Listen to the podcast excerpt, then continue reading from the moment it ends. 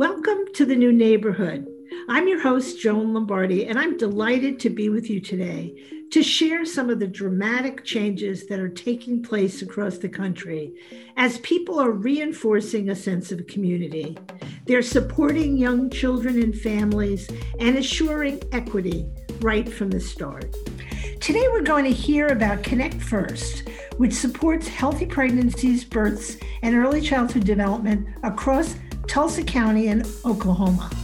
Connect First is part of a larger effort called BEST, which stands for Birth to Eight Strategy for Tulsa and works to disrupt intergenerational poverty, starting with families with very young children. Today, we're very lucky to be talking to Catrice Brantley, the director of Connect First. Thank you, Joan. I'm so excited to be here. As we get started, can you tell us a little bit about yourself? What led you into this work? Well, Joan, I'll try to make this a long story short.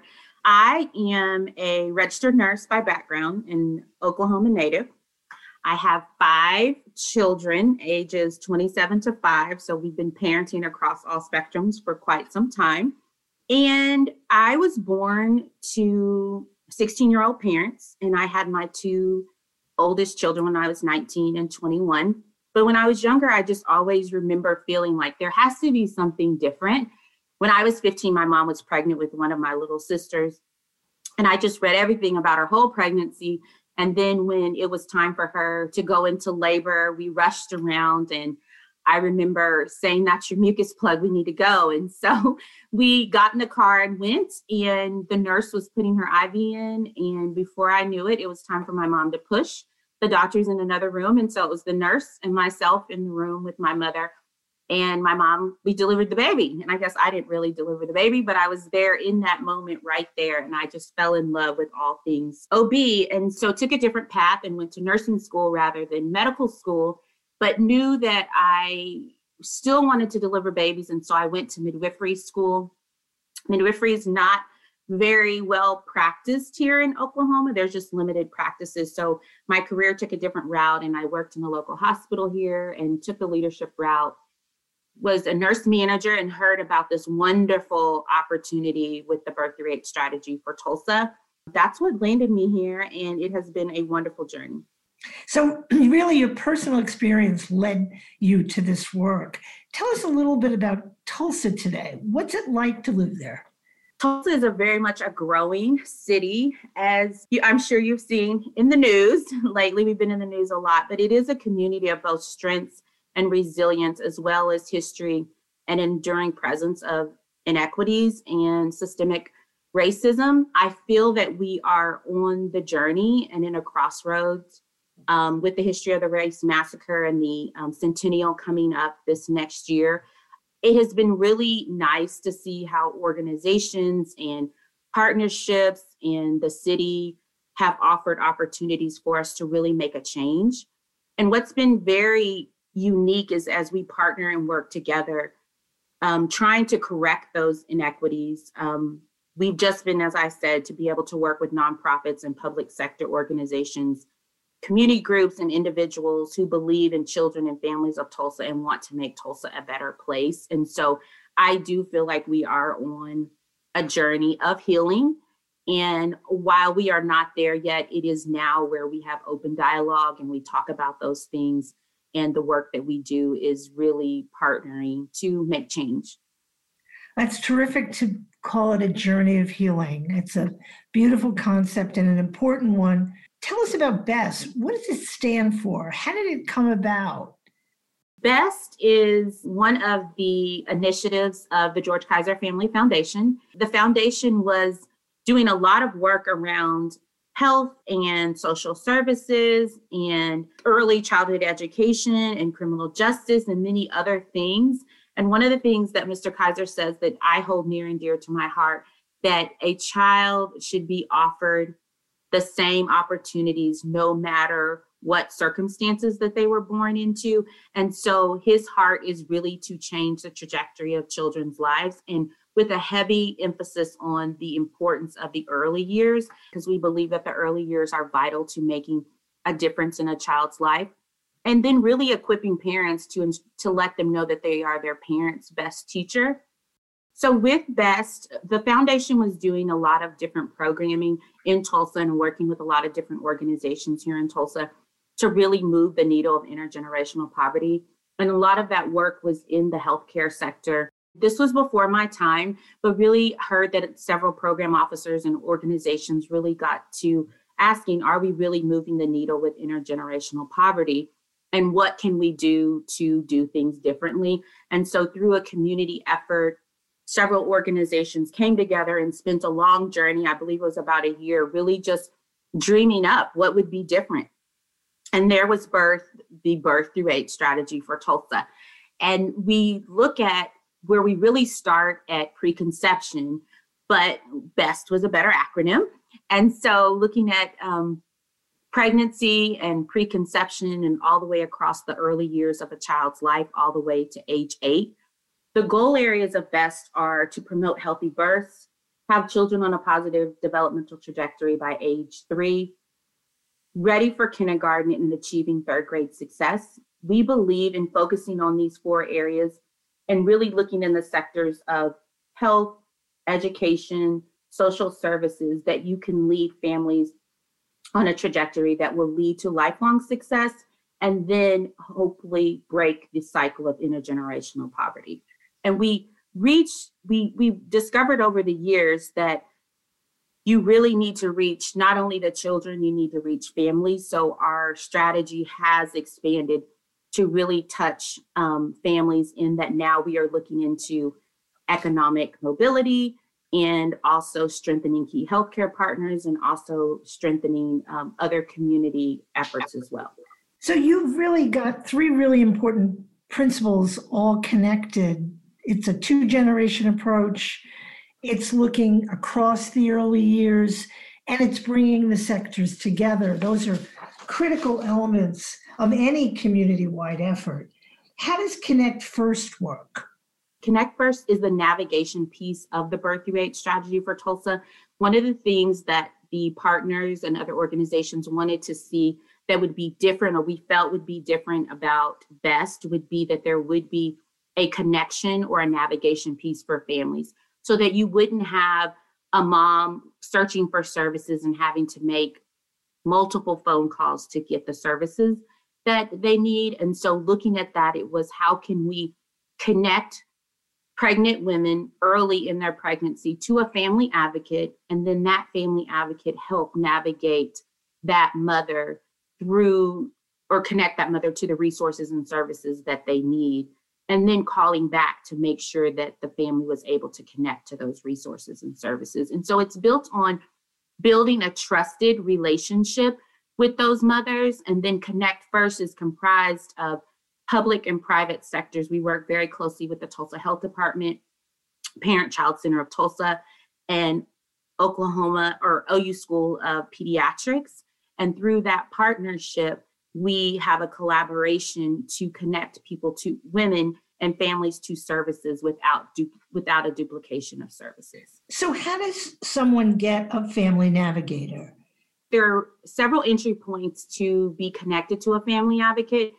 The main source, our biggest um, connector, is through when a mom signs up for Medicaid, which in Oklahoma it is called Sooner Care. Every pregnant woman who signs up for Medicaid, Sooner Care in Tulsa County is receives a call from a Connect First family advocate, and that family advocate reaches out to let that family know about the program and also gauges their interest in the program. And while they're on the phone, does the initial assessment of do you have a prenatal provider and are you currently signed up for WIC, which goes along with that early access to care and nutrition to promote a healthy pregnancy, which then lends to a healthy birth. And then from there, if they are not connected with those two services, the family advocate makes that connection or resource um, referral for that family. And then asks one step further are there any other resources or things that you need on this call today and makes those referrals as well. The call then um, hopes to lead to a long lasting relationship where that family advocate then is connected through that mother throughout the pregnancy and connects with them on a monthly or more than monthly if needed, and then throughout their pregnancy. And then along the way, we work with programs like Children First, which we call in Tulsa, but it's modeled after NFP, the national model. Um, Family Connects, which is also a model from Durham, North Carolina. Healthy Steps, Bright Beginnings, Parent Pro, several different programs that work together to then there there also may be an entry point to a Connect First program or back to the family advocate to connect to services. So that family advocate creates this relationship with the mother that is sustained over time. They must get very close.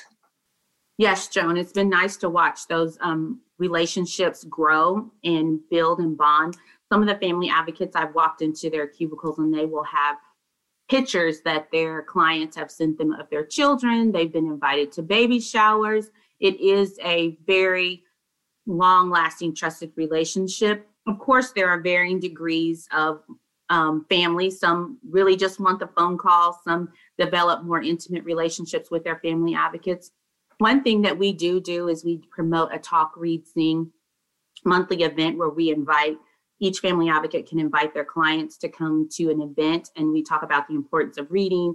They receive a, receive a book and we also provide um, lunch. And it's been interesting to watch the relationships grow there. We have one mom who I think has been to every single one of the events that we've had, and she's developed um, play dates with other moms. And so that was our hope from that, that it would be build a community for the moms as well. So it's that group connection that's so important. And it is that combination, right, of one-on-one and and group connections.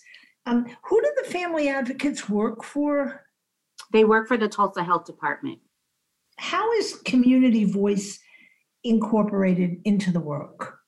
Well, community voice and shared leadership is very important to the birth eight strategy for Tulsa. Even from the beginning, it was hearing from those organizations and partners um, what would this look like? So from the very beginning, it was crafted that way. And then going to the community to hear from parents on what would connect first to look like. So we did family focus groups. And then from that initial focus group, as the pre planning was happening, we called moms back from that initial planning after it was designed to ask them if they liked the final design.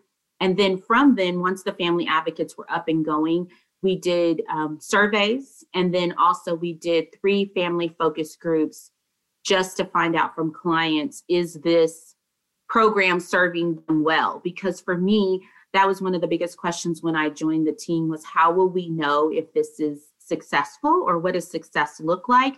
And we know that success is only as powerful as the families that you're serving or the clients that you're serving is if their needs are being met. And so we used voice there also, BEST has a community advisory board, which is made up of leaders and partners from the community that attend um, a monthly advisory group. We also have community liaisons where we have community leaders who then have monthly meetings with families that they serve. We have a Latinx community and then more of a African American group as well. And from those groups, we hear things that need to change, whether that be from the clinic setting or healthcare settings or different things like that. So, several different ways that we try to incorporate community voice. So, and, and that's exciting to hear that the community voice is not just at the beginning of the planning, but you're trying to get their feedback over the years. Yes. And one of the ones that we just recently started, we work very closely with Tulsa Public Schools, is now the reach now has moved to school age entry to age eight for us to reach families. And so right now we're working with um, Tulsa Public Schools has a parent involvement facilitator role that they have one at each school. And that um, parent involvement facilitator has now invited parents from their school. And so we're having listening sessions with those parents to ask those questions like, what are your needs that you have? We had done initial assessments, but now COVID has changed the whole landscape. So just really asking parents, what do you need? What would you like to have access to? Across all this work, how are you connecting the various pieces in the community? It must take ongoing communication. Yes. At the beginning, we were having convenings and really with the best partners, just trying to make sure to keep everyone in the know of things that were going on. Now we rely on our partners where we went through the community advisory group. Um, there's also a monthly newsletter that goes out. We share efforts across the board of other grant opportunities or different things that are going on in the community. And then it's just building a lot of meetings, a lot of communication, a lot of community um, and relationship building so thinking about we're reaching 50% of our um, Care applicants, but knowing that we'd like to reach the other 50%, how do you partner? So it's thinking of ways, how do we partner with OB um, GYN clinics so that we can reach more clients, knowing that the provider is a trusted messenger? Can we now embed, which we've done, embed Connect First um, team members within the OB clinic so that now we can reach and um, connect more women to resources and services. You know, it's a repeated theme we're hearing about connecting with the OBs, OBGYN. So we're hearing that in other communities. It's so interesting. Catrice, how do you reach out to fathers? Right now, we have a program where we have Strong Tomorrows, which is our teenage program, and they have a fatherhood program that works to incorporate fathers into their programming. We also, when we do support groups or any events, fathers are invited to those groups as well. And then we also have workforce programming, thinking about disrupting intergenerational poverty that will take the whole family. And so we offer those programming to not only um, the women that we may be serving because they are pregnant, we open it up to anyone in their household. So it could be, they don't have to be married, it could be her partner, it could be anyone. And so through that, one example I'd like to share, if that's okay, is one of our family advocates was working with a pregnant mom and her significant other had lost his job and she reached out to her family advocate and they were having this discussion and so the family advocate was able to connect the father to a workforce program so that then he would have immediate or could transition to a job. And one of the things that the mom, she just really expressed how happy she was because had that had there been a gap in their finances, she was worried about how they would have paid their bills. That, that that was such a great example of why it's so important to be including males in our work and I was also wondering have you been reaching out in the BEST initiative to the faith based community? Yes, Joan. Um, early on in our work, we reached out and had a faith based focus group that was comprised of leaders around um, the Tulsa community just to hear about the work that they're doing in their communities. Also, we have talk, read, sing events and partnering with those events with the local churches. Those events are held at the churches and they promote the importance of talking, reading, and singing, and they invite people from the community to participate. And that is centered around a meal, and those events are held at on the church properties. Also, continuing on, we continue to just seek advice from those leaders. Um, one of our community liaisons is a local pastor, and so we do hear from the faith based community and also community members through the work that he's doing as well. We know with the work that we're doing with Best that it is very important to have community voice and to hear not only from the clients that we serve, but also from the faith based leaders, because those are, they're in direct interaction with their congregations, with leaders. They're doing a lot of the community work, and we consider them a trusted messenger in the community. And so we knew that it was important to hear from them and hear the things that they're experiencing and then learn from them of things that they also think are valuable because we feel that they know their communities well. That's a great way to put it. It's a real team effort. Yes. You know, what's your advice to other communities? What have you learned that you'd want to share? Joan, I think the advice that I would want to give is to not underestimate the time that it takes to build trust and not only trust just with the partners and organizations that will be providing the services, but also with the city, with the community, with the clients that they will be serving. Because, yes, I think sometimes we come to the table and we think we have all of these plans and we want to change the trajectory of folks' lives, but without bringing folks to the table to ask what do they need and what does change look like to them and what tools do they need to be able to foster those changes. So that would be one piece of advice. And the other piece of advice that I would offer is not to forget to add in the pieces of investing in the early years of a child's life and empowering the parents with the tools to do those things as well. We say you should read a book, but we forget to recognize that families have a lot of other stressors and things on their plate, such as how to pay the bills and how to provide food and other structures like that. So I feel that if we can figure out a way to help families alleviate some of those burdens and work towards financial independence. If you would think across your work, what are you the most excited about? I think I'm most excited about being involved in an initiative that is touching so many lives and has the potential to change the trajectory of so many lives.